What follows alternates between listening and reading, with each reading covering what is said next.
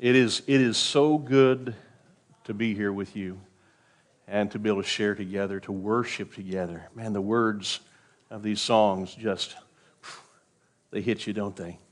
Um, if you have your Bibles, we're going to open up to the book of 1 Peter, chapter 3. Or if you have your scripture journals, you can open them up as well, the same passage.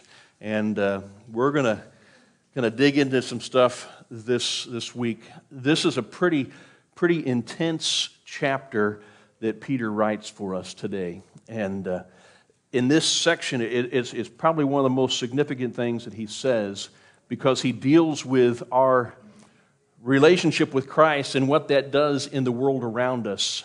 And that we discover that we want to be filled with joy and, and hope and happiness and blessings and all that when we come to Christ. But we really are going to find out that there is pain in righteousness. And the more we live to be like Jesus, and the more we act like Him, the more we allow Him to transform our bodies instead of living and, and projecting the ideals of this world, and we begin to look like Jesus, the more the world does not like us. That's just the facts. That's just where it's going to be. So, as we look at this, there is the beginning, there is this call for us to have righteousness in our living. So let's look at 1 Peter chapter 3, beginning in verse 8, and we'll go through verse 12. Finally, all of you have unity of mind, sympathy, brotherly love, a tender heart, and, and a humble mind. Now, do not repay evil for evil or reviling for reviling, but on the contrary, bless for to this you were called, that you may obtain blessing. For whoever desires to love life and see good days, let him keep his tongue from evil and his lips from speaking deceit. Let him turn away from evil and do good, and, and let him seek peace and pursue it. For the eyes of the Lord are on the righteous, and his ears are open to their prayer. But the face of the Lord is against those who do evil. So to begin with, we need to uh, understand that we need to have the right attitude, and he just lays it out. I wish I could do more time developing these words here, but we just don't have that today.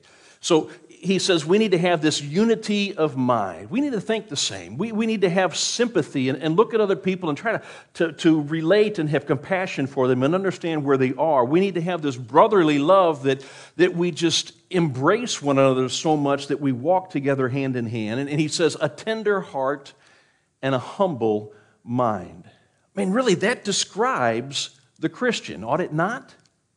So we have to put in the right attitude as we begin this relationship with Christ. Allow Him to just take control of how we think and how we act. And so we need to have the right response as well, which is really what He's going to look to us at. He says a godly approach to life really incorporates not only the right thoughts and attitudes and the right actions, that are motivated by the right attitude, but the proper actions when we are mistreated, when we are teased, persecuted, messed with, however you want to put it.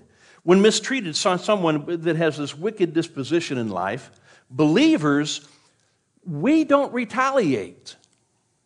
That's what Peter's telling us. When somebody does something to you, you don't go back at them eye for an eye and tooth for tooth. We don't retaliate to them in any fashion. Peter echoes what Jesus taught in the Sermon on the Mount and how we're to respond to people.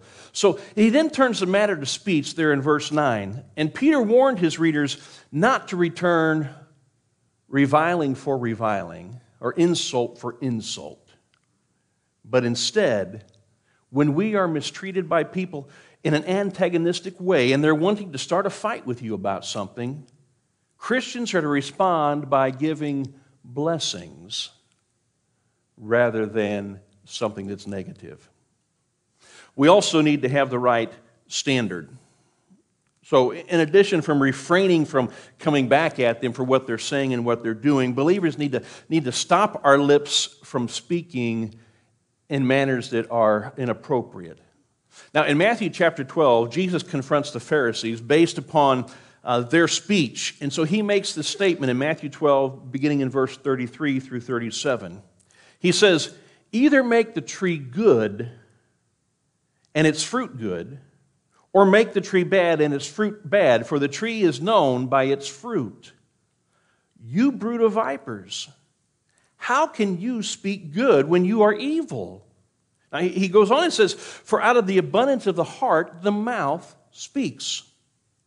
The good person out of his good treasure brings forth good, and the evil person out of his evil treasure brings forth evil. And so Jesus then says, I tell you, on the day of judgment, people will give an account for every careless word they speak.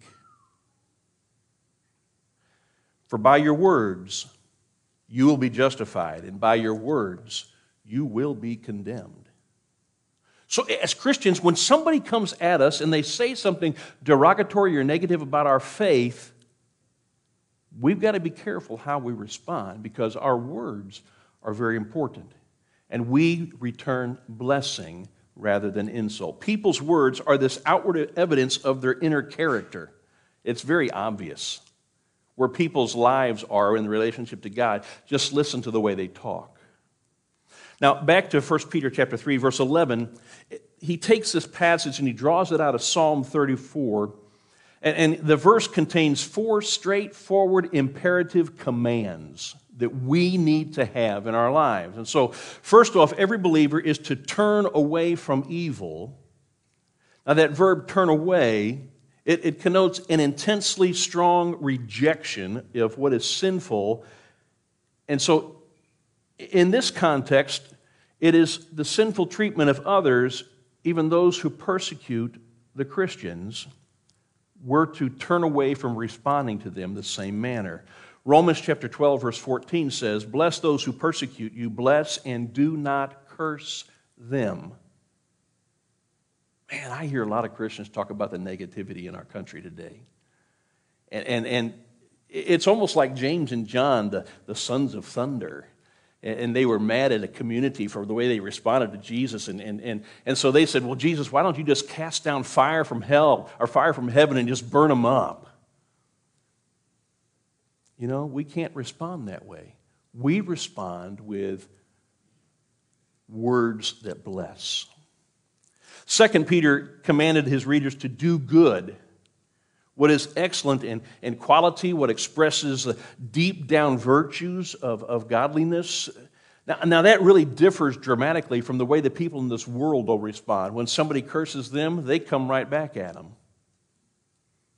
And, and, and so the third and fourth imperatives, they appear together in this command for believers to seek peace and pursue it. Now, the verb that's translated seek and pursue, both of those, they convey an, an intense um, aggressive action in, in the way you respond. All right? It's embedded in with a phrase that kind of gives an analogy of a hunter pursuing his prey. And you, you've seen that.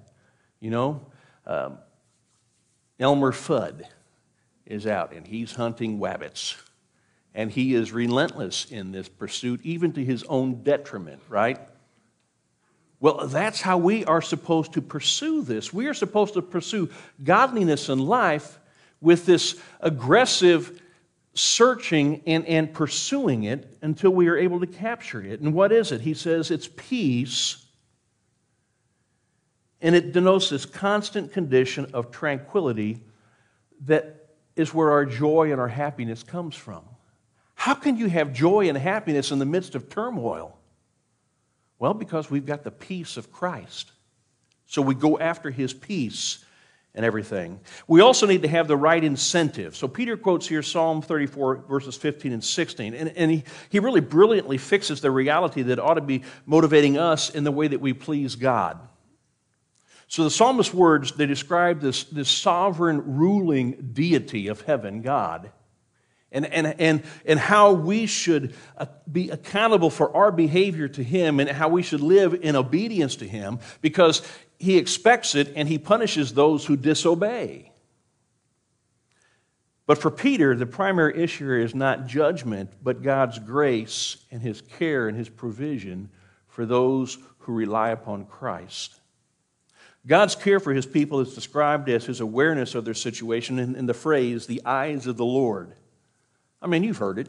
People have told you probably that God's watching. You know, he sees, he observes how we're living and the things we do, and his eyes then, and what he observes, then in tune his ears to whether or not we, when we pray, he will listen. Now that's important. You know, if I'm going to live as a reprobate all week long and then show up on Sunday morning and I'm going to ask God to bless me, He's going to say, I've been watching you all week. Why should I do that? See, our behavior not only impacts those around us, but it's going to impact us in our relationship with God too. So we need to have the right incentive. So God is looking for the righteous so that his ears will open, open to their prayers, and he's always fully aware of everything that we say and everything that we do as we live as his children. I often told my kids, you know, anything you do, your mom and I will know about. and we usually did. Now, they're like, well, how do you know that? Well, we're parents. That's just it. You know?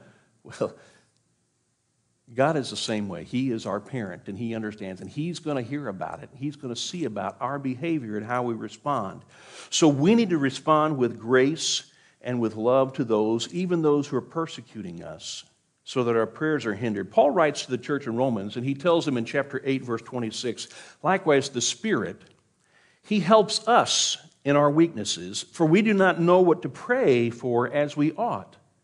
But the Spirit Himself, He intercedes for us with groanings that are too deep for words. So if we're living our lives and we're struggling under the pressures of this world and we just don't know what to say about it, the Spirit then steps in. He says, I got you. Don't worry about this. I understand what's going on in your life. Let me convey that to our Father in heaven. John gives us confidence and direction in our prayers. So he writes to us in 1 John chapter 5, beginning in verse 13. He says, I write these things to you who believe in the name of the Son of God, that you may know that you have eternal life. And this is the confidence that we have toward Him that if we ask anything according to His will, He hears us. And if we know that He hears us in whatever we ask, we know that we have the request that we have asked for Him. If anyone sees his brother committing a sin that's not leading to death, he shall ask, and God will give him life. To those who commit sin that do not lead to death, I mean, there is a sin that leads to death. I do not say that one should pray for that. All wrongdoing is sin, but there is a sin that does sin that does lead to death. We know that everyone who has been born of God does not keep on sinning. Hmm. But he who was born of God protects him, and the evil one does not touch him.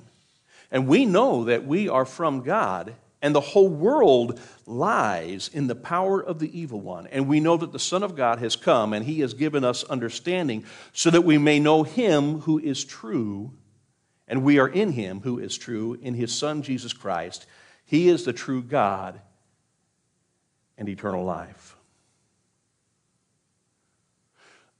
So, how we relate to God and how we live is going to impact how God hears our prayers and answers our prayers.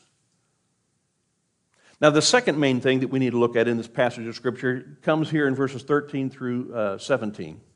And it is, it is a call, uh, the conflict that is found because we have this righteous living that goes within us. So let's look at verses 13 through 17. Now, who is there to harm you if you're zealous for what is good? But even if you should suffer for righteousness' sake, you will be blessed. So have no fear of them, nor be troubled. But in your hearts, honor Christ the Lord as holy.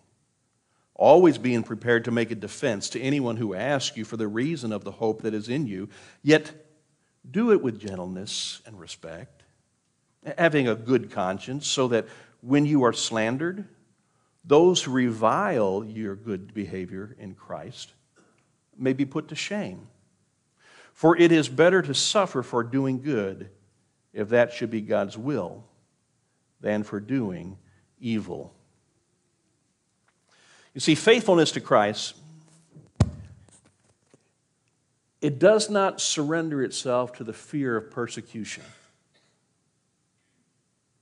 we, we, don't, we don't cower when we know that if somebody is not a Christian and if we, and if we act like Christ would act, that they are going to then persecute us. And so we don't hide our faith. We still have to live it out loud.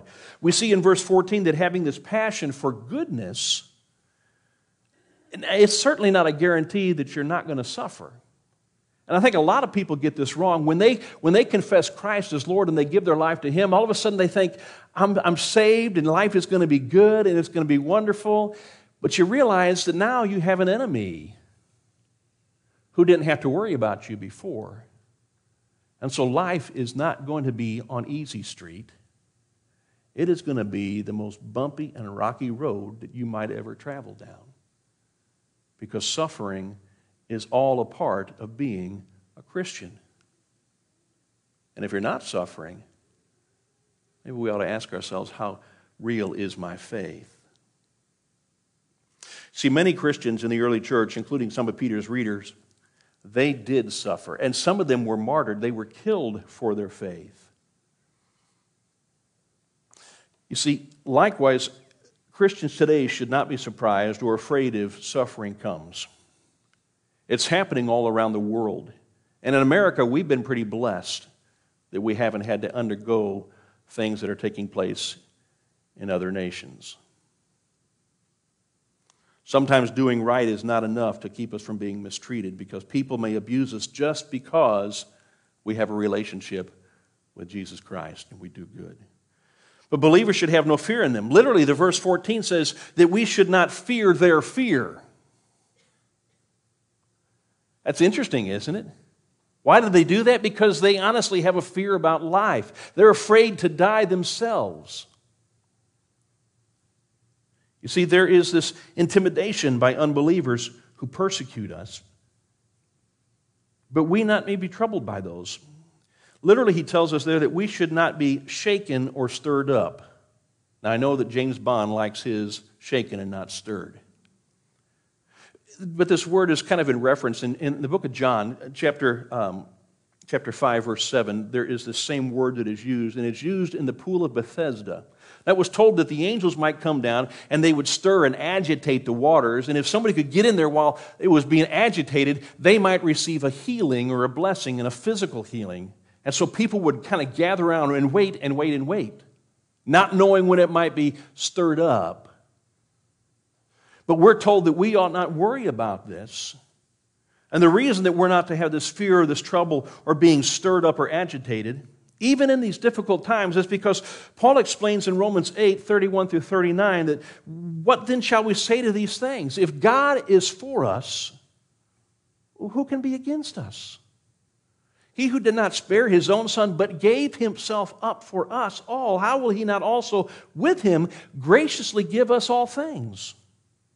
Who shall bring any charge against God's elect? That's us.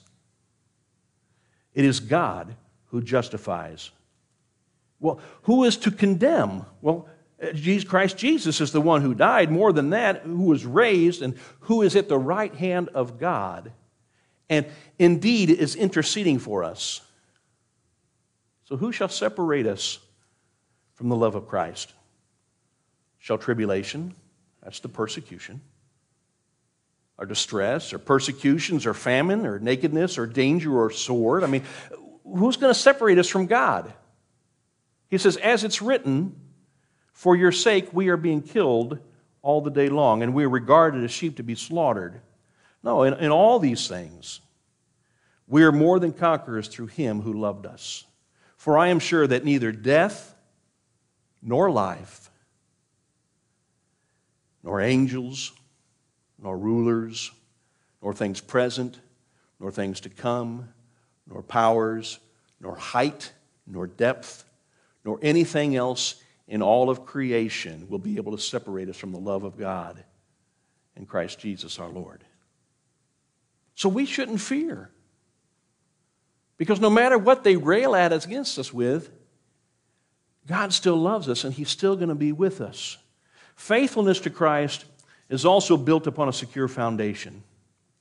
So, the call here in verse 15 is, is a call to affirm our submission to God's control, to His instructions, to His guidance, to His leading, We submit ourselves to him first and foremost. Now, when Polycarp, who was the bishop at the church in Smyrna, when he was arrested and brought before the magistrates, he was asked to blaspheme and deny his relationship with Jesus Christ, or he would be executed. These were his words 86 years I have served Christ, and he has never done me wrong. How can I blaspheme my King and my Savior? Amen. You know, you cannot make or take away what is not in your power. And in 1 Peter 3:15 and elsewhere, it clearly specifies that Jesus Christ is Lord of all, whether they accept that or not. And that every knee at one point is going to bow and every tongue is going to confess that he is Lord. They're going to acknowledge him. Lordship is, is the key to godly living. And so Jesus asked this question in, in Luke chapter 6, verse 46. He said, But why do you call me Lord, Lord, and you do not do what I say? You can't call him Lord and be disobedient because Lord signifies that he is the master of your life and you don't do anything without his permission, without his approval, without his direction, without his guidance. We don't disobey him. But if we're going to call him Lord, we have to obey him. Samuel Wilberforce, who was the bishop in the Church of England, he once said that lordship could be defined in four words admit, submit, commit, and transmit. Admit, submit, commit, and transmit. So this is what he said We must admit our sin and need of a Savior. We must forsake sin and submit our lives to Christ as Lord. We must commit our way to the Lord, and we must transmit or share His love and goodness with others. And that summarizes everything about being a Christian. It's not just endurance through the blessings or of suffering, but which Christians are submit to, but we're also to have the opportunity to defend the truth of the gospel of Jesus whenever we're asked by people why we have a hope in Him. So we need to always be ready, be prepared to give an answer and a defense of our faith. You know, always indicates that the need for a constant readiness. We, we can't just say, um, let me study up on that and I'll get back with you next week. We've been given that opportunity at that moment, so we need to take that moment to respond. And, and the idea is it, it's this response or this defense that is often used in a courtroom.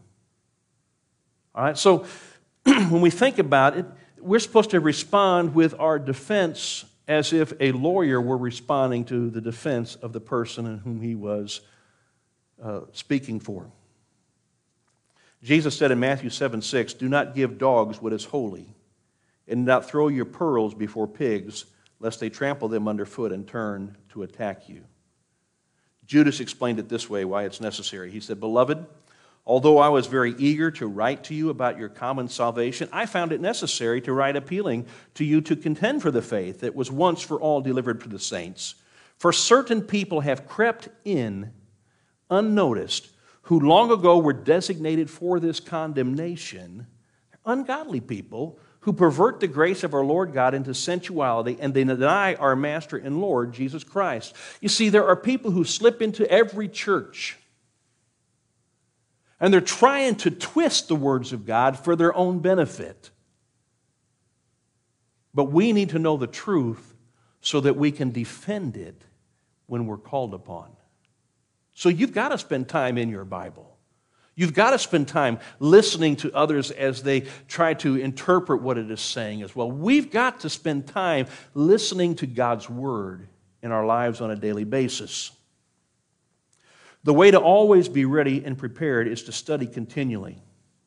So we, we read it on a daily basis. We don't let a day go by. A preacher friend of mine just posted on Facebook last night if you were paid a salary for every minute that you have spent reading the Word of God, how, how much would you have? My response was, well, I should be a millionaire, but I've got a long way to go. And I think that's true for all of us. We should be millionaires by the now, by the time we have spent reading the Word of God, but unfortunately, it is not really a priority in our lives. There's other things that seem to be more important. The baseball game. You know, that show that we have to record because we're not there at this time, and so we'll watch it later when we get back home. There's all kinds of things we put before Him. So we're called to make this defense. And we're called to always be prepared. The word there for defense is apologia. That's where we get our words apology or apologetics. All right? It, it, often means a formal defense in a courtroom, but Paul also used it as explaining when we are informally asked by other people outside of the courtroom how we should give this defense for our faith. Evangelism is sharing the gospel message, apologetics is the ability to defend it.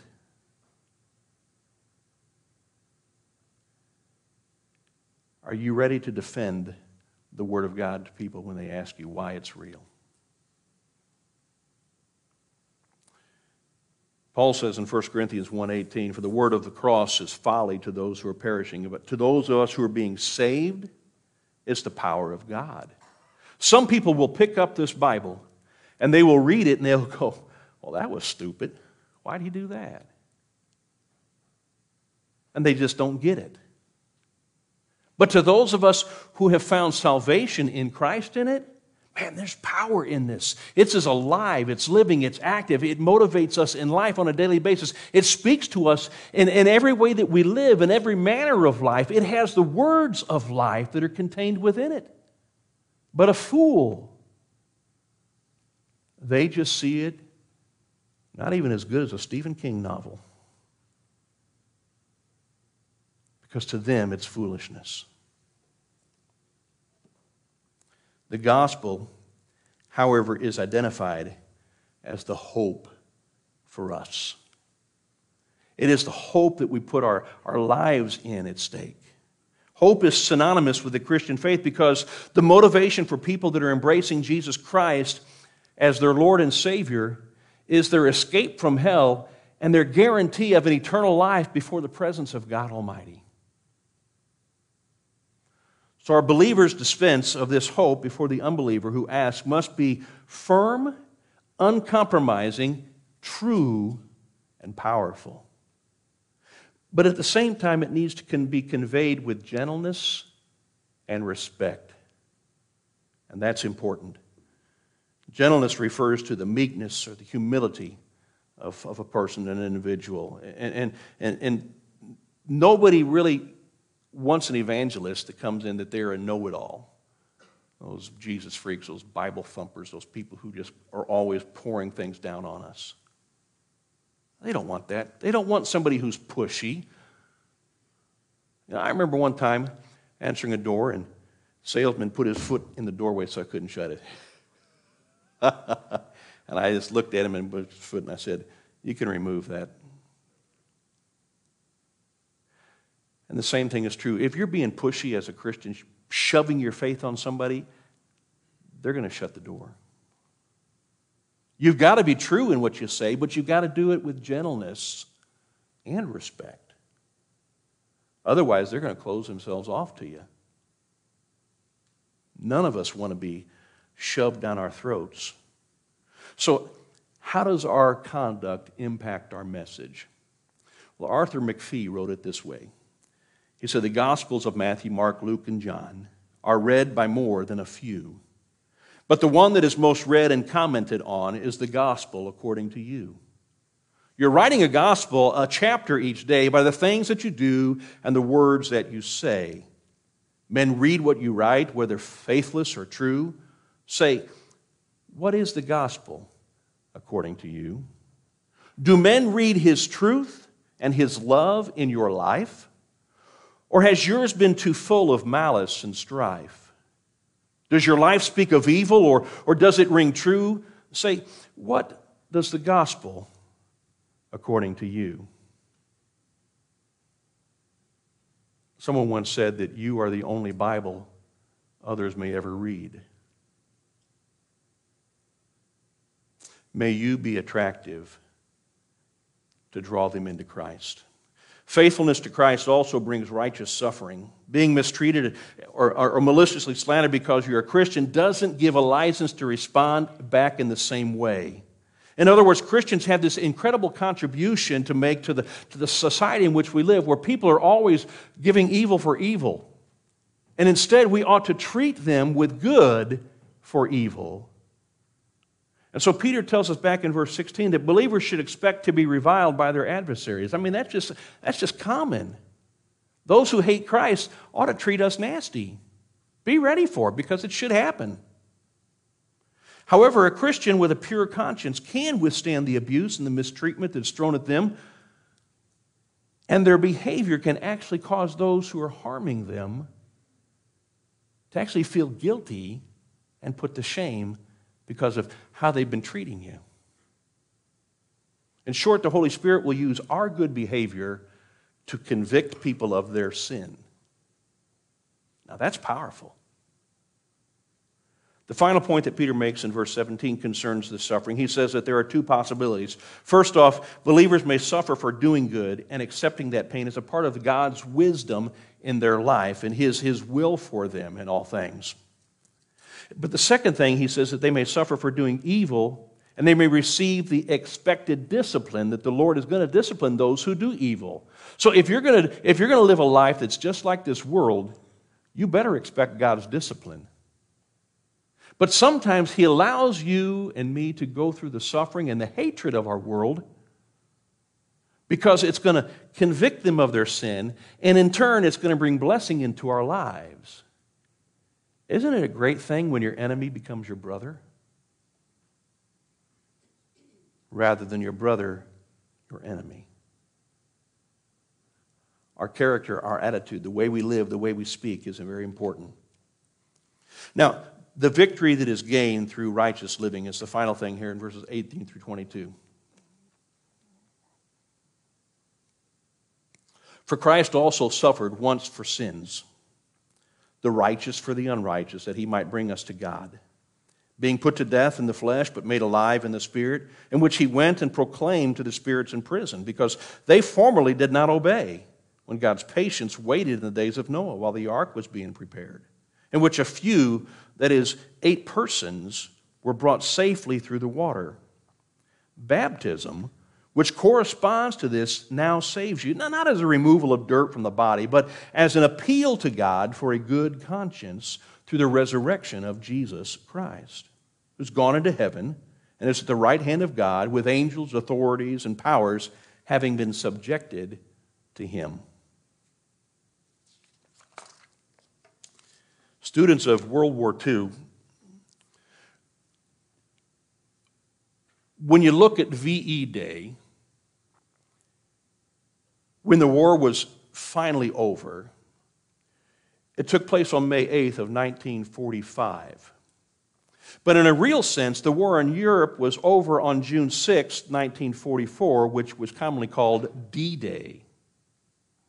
In a very real sense, that war was completely finished. It was only really the beginning of the military buildup that, that Germany would never be able to stop. And the war really was lost for Hitler. Victory in the fight against evil in Europe was sure, but this rather academic assessment of things, just saying that, okay, yeah, D Day was in, in 44 and VE Day was in 45, that's not really what it really matters. What matters is that even though the treaty was not signed until 45, the war really was lost in 44 when we stormed the beaches of Normandy. But there was still soldiers dodging bullets, crawling through trenches, fighting on a daily basis, skirmishes here and there because the war was possibly won, it wasn't over yet. And they had to endure even some setbacks. Now, there's some resemblance to that when it comes to the Christian experience. You see, God Himself has invaded history through His Son, Jesus. And He came to our rescue and He fought the good fight and He made a decisive victory in the battle when He gave His life on the cross and when He rose from the dead. The enemy knew the war was over. And in his death and resurrection, Hebrews 9:12 tells us that he has secured an eternal redemption for us. Final victory has been guaranteed, and he has made full and final satisfaction for our sins. And having successfully completed the task and the work that he was sent into this world to do for our salvation, he has triumphed over Satan. But then again, sometimes it doesn't seem that way, does it? Because we're still fighting a battle. But victory has been assured. We are caught up in a real battle in faith. And our adversary walks around like a roaring lion trying to find somebody just to devour and eat. That's what Peter's going to tell us in chapter 5 coming up. But our constant struggles and our struggles against him, you see, he takes people captive and he persecutes and, and does everything against them. And from the perspective of the trenches, it seems like God hasn't won yet. But he has just like Hitler, knowing his time was up, he then sent a mass of soldiers out to their own destruction because he wasn't willing to give up until his life was over. So, sin, temptation, suffering, injustices, death, loneliness, disappointment, all that goes with that are ways in which Satan hinders us in the war.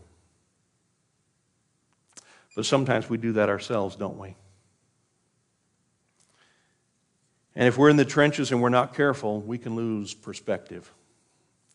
We must never lose sight of the fact that the struggle that we face is because of the hope that we have in Christ. Redemption has been accomplished, even though it may not have been fully realized yet because we're not in the presence of God, He still is victorious. V Day is still ahead even though D Day took place on the cross. We are victorious. So in 1 Peter 3 18 through 22, the Apostle Peter draws together various examples to show us how victory over sin and death was accomplished. And so he introduces to the story here Noah and the ark and the flood and the people of the world at that time. And, and he's trying to help us identify with victory in that with the ark of Noah, the baptism of the Christian, they have these elements of God's victory in our lives. And so the first thing is this victorious sin bearing that Christ has done for us. So he ties together Christ's victory over sin and death. Back to the previous passage there in 13 through 17, by using a couple conjunctions of also and for. It reminds us that we ought not be surprised or discouraged because we are suffering. And since Christ triumphed in his suffering, even though he died this excruciating death, he was victorious. Most believers may not die as martyrs. You may not be killed for your, faith, but your death still is the wages of your sin you still will die. Romans 6:23 tells us that. Now, far from being a story of despair, Christ's victory over sin is one of hope and encouragement for us. I mean, Peter here encourages Christians to identify with the heroic nature and the victory of Christ, even if they intend to follow in his footsteps, which he challenges us to do. It's better to suffer for doing good than it is for doing something that is wrong. Even if a Christian were to suffer to the point of an unjust martyrdom for the sake of Jesus Christ, that type of suffering still has a purpose in God for us. Because death is not the final word, life is everlasting. Jesus suffered and he died for sins. And that he was, as Hebrews tells us in chapter 9, 28, that he was offered once really to bear the sins of many. He wasn't going to have to be sacrificed over and over and over again because that one sacrifice, that one thing that he did for us was it. And so his triumph of his death expresses back in Peter verse 18 in the phrase that he might bring us believers to God. He did that so that he could introduce us to Christ. Now, prosago is the word that is used there, and it emphasizes the purpose of Jesus' actions, and it describes somebody introducing somebody to someone else. In classical Greek, it was used in the, in the presence of a king. So there would be somebody, a, chief official within the kingdom, that would be the person who would determine whether or not you get to see the king or not. And he would make the determination whether you were appropriate. And if he decided you were, then he would take you into the king and introduce the king to you. Jesus is that one for us today. He is the one who brings us, who introduces us to God. He intercedes on our behalf. Because God, in His righteousness and in His holiness, has to bring His wrath against sin. But Jesus says, Now hang on. This is my friend John. And we've got a relationship together, and his sins I've taken, so I want to introduce you to him because he's put his faith in me. And he does the same thing for you he introduces us to his Father. Now, the work of Christ brought about victory over sin and death. Also, because of, we might classify it as, as, his sermon, it's his life, it's his message, everything that, that he exposed himself to in this world. And so the phrase, having been put to death in the flesh, leaves no doubt on the, that while Jesus was on the cross, he physically died. So that debunks the theory that he just fainted, and after they buried him in the coolness of the cave, he woke back up. No, he physically died, but his spirit and his soul continued on. And that phrase, he was made alive in the spirit, is reference to his eternal person. See, the eternal aspect of Jesus' nature we really can't fully comprehend because before time began, before the creation of the world, Jesus was. He is even today, and He will be for all eternity. There is no beginning and no end of Jesus. So, even that death there in Jerusalem on that awful Friday, It didn't remove him. He still lives. And Christ lives in a spiritual realm of permanence.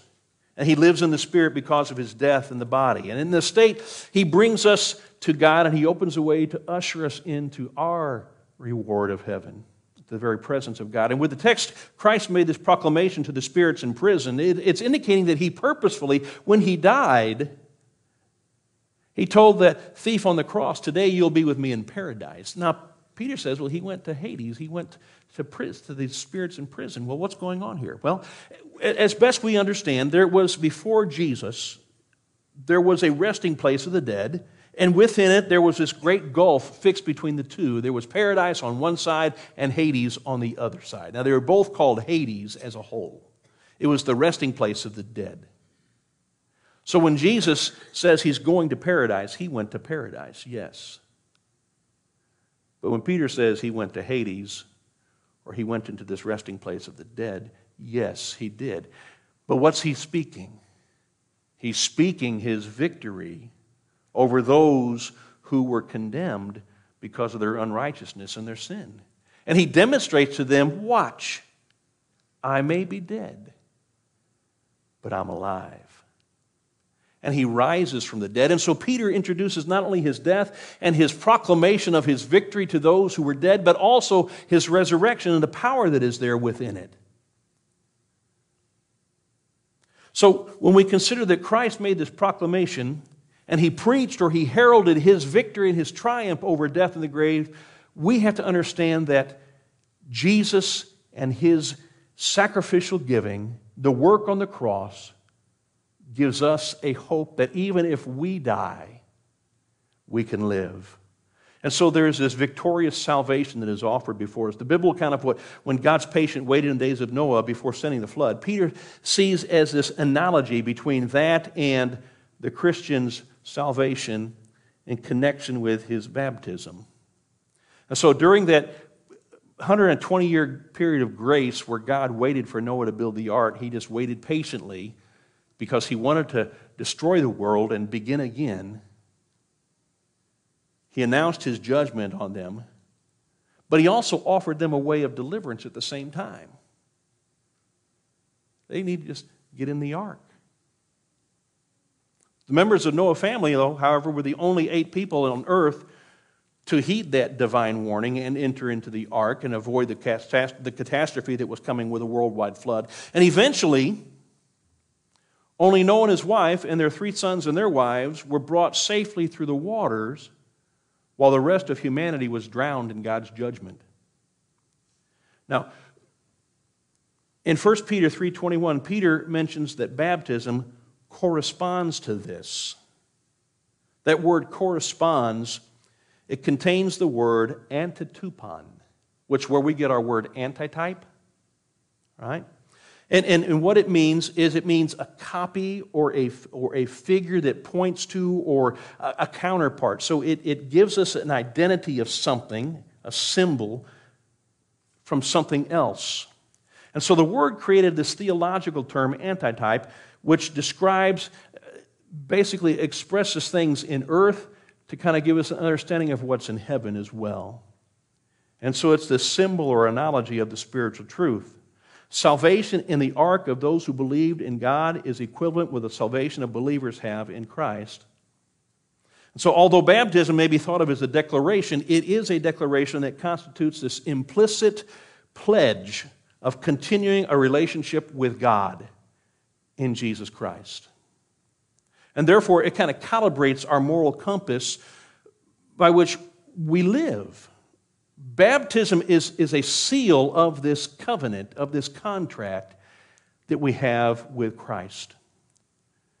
Now, certain theological traditions misinterpret Peter's statement that baptism now saves you to refer to a spiritual salvation by water baptism or water regeneration. There is no power in the water that's back here. But it is life changing when you connect the water and the action of being baptized with the inner person of what's taking place, the pledge of his good of his good conscience to God. He's making his contract with God that I'm going to live in obedience to you as my Lord. But there's nothing magical about this. Friday, we had a baptism. And a guy in the afternoon just rejoiced in the fact that he finally surrenders himself to Christ. But there was nothing significant with the water because it is what transplaces inside. Baptism means to immerse and not just, not just pouring or sprinkling or anything about water. Matter of fact, Peter uses baptism to, to a figurative immersion into Christ as the ark of safety that will sail over this, this judgment of God within our world. So the waters of baptism are like the waters of judgment, similar to the waters of the flood were clearly the waters of judgment for the people in Noah's day. Coming out of the waters of baptism corresponds with being kept safe through the waters of the flood and the waters of God's judgment on sin and the emerging to life is this newness of life, as, as we see in Romans chapter 6. Baptism shows us clearly that we have died, we have been buried, and we have been raised again into a new life as a new creation of God.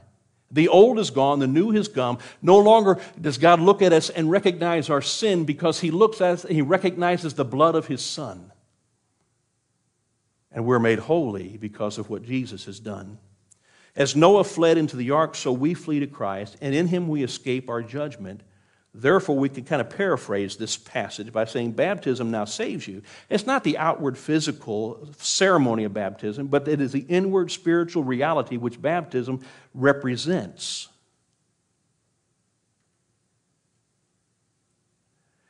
And if we argue with baptism, one, it's also just a command of God. And we need to be obedient with it. So Peter is actually referring to a spiritual reality when he wrote about baptism, and he then connects it with the appeal to God for a good conscience through the resurrection of Jesus Christ. That word appeal is a technical term that, again, is used in making contracts. All right? Here it refers to agreement that is, that is certainly divinely required because God is the one who initiates this contract. The question is, will we enter into it with Him? Right? So, to be baptized is to make this appeal to God, to please God as I enter into this relationship with Him, to cleanse not my outward body, but the inward soul of who I am in my heart, to forgive me of my sins, to make me right before Him. In this way, baptism really is the appropriate symbol for the beginning of a Christian life. So Acts 2.38 helps us understand when, when Jesus or Peter is speaking to the people and they, they recognize we've killed Jesus, we've killed our Messiah. Now what are we going to do? And so Peter says, repent, be baptized.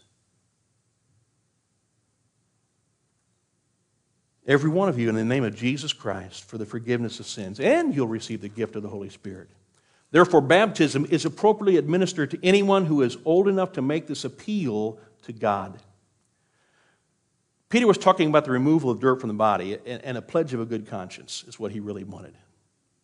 Now, baptism is like a wedding ring. I, I can wear my wedding ring, and, and you know that I've entered into a contractual relationship with somebody else. So it's just kind of a symbol that we say, oh, oh, she's married, and the guy walks away. Right? Oh, he's married, and we recognize that because there is this symbol that identifies the vow and the pledge that we've made together. So the ring itself is unimportant other than what it represents. The same way baptism is this recognition of somebody who has made a contract and a pledge with Christ and has become, as he refers to us as, the bride of Christ. So it is this, it is this symbol, this seal, this outward recognition that we see and we say, oh, a contract has been made. Normally, you will not find a Christian or shall I say, we will not find somebody who is not a Christian who has been baptized. Because baptism is something that is, in essence, the ring of the contract. So, in the New Testament times, if a person was not baptized, you could probably assume that he or she really was not a Christian. Finally, the work of Christ brought victory over sin and death because he's just supreme. Really, that's who he is. Peter concludes with a statement about Christ who has gone into heaven and is at the right hand of God with angels, authorities, and powers who have been subjected to him. Now, that places him in a most preeminent place in heaven, at the right hand of God, giving him authority, giving him a name that is above every other name. He is supreme, and his decisions that are made coincide exactly with his Father's. And it undergirds both the meekness and the boldness of us when we put our faith in him, that we shouldn't have to worry about the suffering that's going to come because we understand there is pain in righteousness. So in Ephesians, Paul writes this as we wrap things up. He says, And what is the immeasurable greatness of his power toward us who believe? According to the working of his great might that he worked in Christ when he raised him from the dead and seated him at his right hand in the heavenly places, far above all rule and authority and power and dominion, above every name that is to be named, not only in this age, but also in the one to come. There is power in this relationship with Jesus. And even if you face persecution, he's telling the readers who are getting ready to face persecution because of Nero hang in there, keep your hope on Christ because you are victorious. And the same is true for us today. We are victorious as long as we put our faith and our trust in Jesus. We connect with Him and allow Him to invade our hearts. And we sign and seal that with the giving of a ring of baptism. I don't know where you are if you've never given your life to Christ, if you've never proclaimed Him as Lord, if you've never surrendered and been baptized into His name. Man, today'd be a great day to do it. If you'd like to, we're going to sing. I, just, I challenge you to come down here. We'll sit and talk and pray, and we'll set up a time to do whatever needs to be done. Let's stand together.